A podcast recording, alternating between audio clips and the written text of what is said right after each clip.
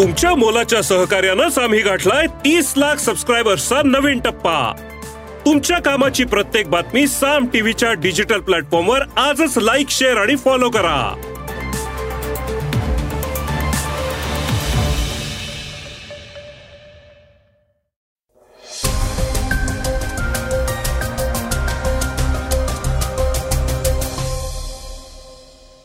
नमस्कार मी गौरी कुबेर. आपण ऐकत आहात सकाळचं पॉडकास्ट काल मनोज जरांगे पाटील यांनी मराठा आरक्षणासाठीचं उपोषण पुन्हा सुरू केलंय. त्यांनी सरकारवरही टीका केली आहे. त्याविषयी ऐकूयात पहिल्या बातमीतनं. तर दुसऱ्या बातमीतनं ऐकणार आहोत इंडिया आणि भारत वादाची झळ आता एनसीईआरटीच्या पुस्तकांना. नावात होणार आहे बदल. गुंड आणि अंमली पदार्थांचा तस्कर ललित पाटील प्रकरणात आता मनीषा कायंदेंनी नवे आरोप केले आहेत.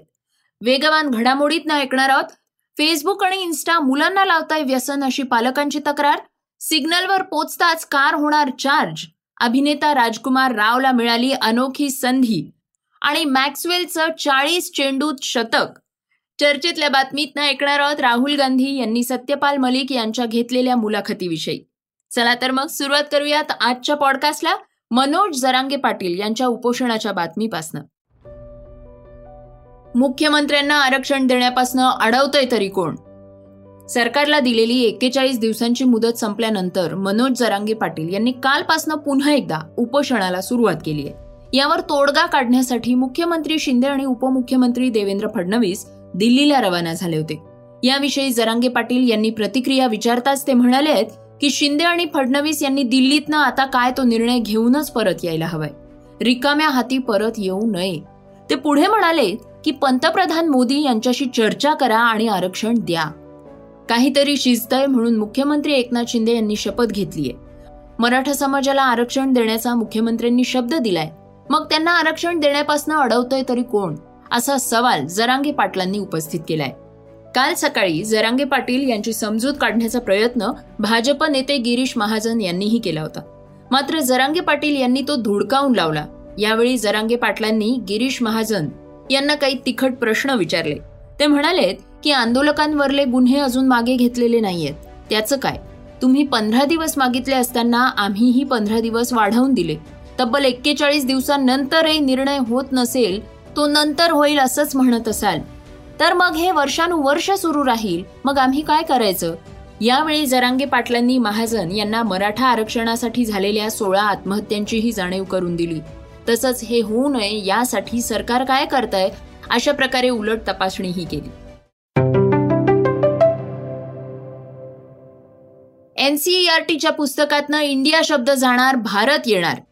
भारत आणि इंडिया या दोन्ही शब्दांवरनं गेल्या काही दिवसांपासून चर्चा सुरू आहे. या पुढल्या काळात इंडिया हे नाव हद्दपार करत त्या जागी भारत हे नाव वापरण्याचा आग्रह केंद्र शासन पातळीवरनं केला जाणार असल्याचं कळतंय. त्याची अंमलबजावणी ही तातडीनं होत असल्याचं आता दिसून आलंय. National council of educational research and training अर्थात एनसीईआरटीकडे देखील त्यांच्या अभ्यासक्रमातनं पाठ्यपुस्तकातनं इंडिया शब्द हटवून त्या जागी भारत शब्द घेण्यात यावा अशी मागणी करण्यात आली होती. आता ती मागणी मान्य करण्यात आलेली आहे. या मागणीनुसार येत्या दिवसात एनसीईआरटीच्या पुस्तकातनं इंडिया शब्द हद्दपार होऊन त्याऐवजी भारत शब्द येणार आहे. एनसीईआरटीच्या पॅनलनं आता भारत शब्द स्वीकारणार असल्याचं सांगण्यात येत आहे त्यामुळे येत्या काळात संबंधित संस्थेकडनं जी पुस्तकं येतील त्यात इंडियाऐवजी भारत असा उल्लेख असणार आहे. अशी माहिती त्या पॅनलमधल्या एका सदस्याने दिली आहे. नाव बदलण्याच्या मागणीचं निवेदन हे गेल्या काही महिन्यांपूर्वी केलं होतं. आता ती मागणी मान्य करण्यात आलेली आहे. संस्थेकडनं इंडिया हे नाव वगळून भारत हा शब्द वापरण्यात येईल का? याविषयी वेगवेगळ्या चर्चाही सुरू होत्या. त्यावरनं सोशल मीडियावर सुद्धा नेटकऱ्यांकडनं अनेक मतमतांतरं समोर आली होती. जी ट्वेंटीच्या वेळेस देशाच्या राष्ट्रपती द्रौपदी मुर्मू यांनी आपला उल्लेख प्रेसिडेंट ऑफ इंडिया असा न करता प्रेसिडेंट ऑफ भारत असा केला होता. दरम्यान मोदी सरकारच्या विरोधकांनी आपल्या आघाडीला इंडिया असं नाव दिल्यानंतर हा वाद उफाळून आला होता. ललित पाटील प्रकरणी मनीषा कायंदे यांचे आव्हाड आणि सुप्रिया सुळेंवर आरोप. राज्यात अंमली पदार्थांचं तस्कर प्रकरण मोठ्या प्रमाणात गाजत आहे आता त्या अंतर्गत गुंड ललित पाटील याला अटकही झालेली आहे. शिवसेना उद्धव ठाकरे गटाच्या उपनेत्या सुषमा अंधारे यांनी या प्रकरणी दादासाहेब भुसे आणि शंभूराज देसाई यांच्यावर आरोप केले होते. सुप्रिया सुळेंनीही राज्य सरकारची या प्रकरणी कान उघडणी केली होती. मात्र काल शिंदे गटातल्या नेत्या मनीषा कायंदे यांनी एक पत्रकार परिषद घेऊन जितेंद्र आव्हाड आणि सुप्रिया सुळे यांचा अंमली तस्करी करणाऱ्यांशी संबंध असल्याचा दावा केलाय. या ललित पाटील केसमधनं शानू पठाण सलमान फाळके या संशयित आरोपींसोबत जितेंद्र आव्हाड यांचे फोटो पत्रकार परिषदेत त्यांनी दाखवले आहेत. मनीषा कायंदे म्हणाले आहेत की काही दिवसांपूर्वी ललित पाटील याला ड्रग्ज प्रकरणात अटक झालीय. दोन हजार वीसमध्ये तो शिवसेनेचा कार्यकर्ता होता आणि आताही असेल. अंमली पदार्थ प्रकरणात सात ते आठ नावं समोर आलेली आहेत. यानंतर मोठं नाव समोर आलंय ते कळवा मुंब्रा विभागातनं सलमान फाळके याचं. त्याच्याकडे चौपन्न ग्राम ड्रग्ज सापडलंय. त्याशिवाय अजूनही नावं समोर येतील शानू पठाण याचंही नाव पुढे आलेलं आहे. ड्रग्ज प्रकरणी विरोधकांनी रान उठवण्याचा प्रयत्न केलाय. दादा भुसे शंभूराज देसाई यांच्यावर बेछूट आरोप करण्यात आलेले आहेत. परंतु या आरोपांमध्ये सुद्धा कोणतेच धागेदोरे पोलिसांना अजूनही सापडलेले नाहीत. पण ड्रग्ज प्रकरणात अटक झालेली मंडळी कोणाच्या जवळची आहेत कुणाशी संबंधित आहे त्यांना कुणाचं प्रोत्साहन आहे का राजकीय पाठबळ आहे हे तपासायला हवंय. यासाठी काही फोटो या ठिकाणी दाखवते असं म्हणत मनीषा कायंदे यांनी सलमान फाळके शानू पठाण ठामपा विरोधी पक्षनेता यांचे जितेंद्र आव्हाड आणि सुप्रिया सुळेंबरोबर फोटो दाखवले. त्या पुढे म्हणाल्या आहेत की फोटोंमध्ये बरीचशी जवळीक दिसून येते. सुप्रिया सुळे खासदार आहेत. आमच्या सरकारवर त्या रोज उठून आरोप करत असतात. विश्व प्रवक्ते रोज सकाळी उठून बोलतच असतात. सुप्रिया सुळे खासदार आणि संसद रत्न आहेत. त्यांचेही ड्रग्ज तस्करांसोबत फोटो आहेत. यावर जितेंद्र आव्हाड आणि सुप्रिया सुळेंनी उत्तरं द्यावीत. याचा खुलासा व्हायला हवाय असं मनीषा कायंदे म्हणाले आहेत.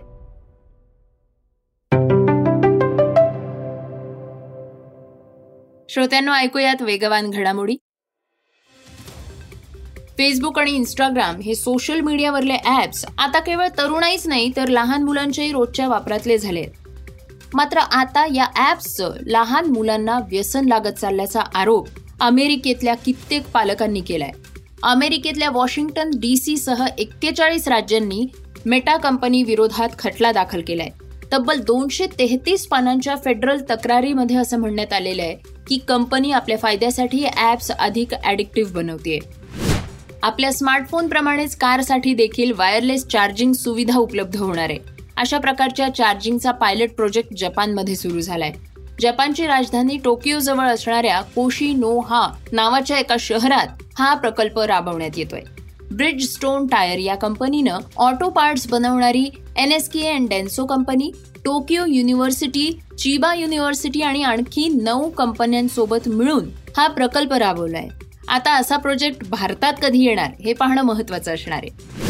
ज्यांनी राजकुमार रावचा न्यूटन नावाचा चित्रपट पाहिला असेल तर त्यात त्यानं बूथ ऑफिसर म्हणून भूमिका साकारलेली त्यांच्या लक्षात असेल.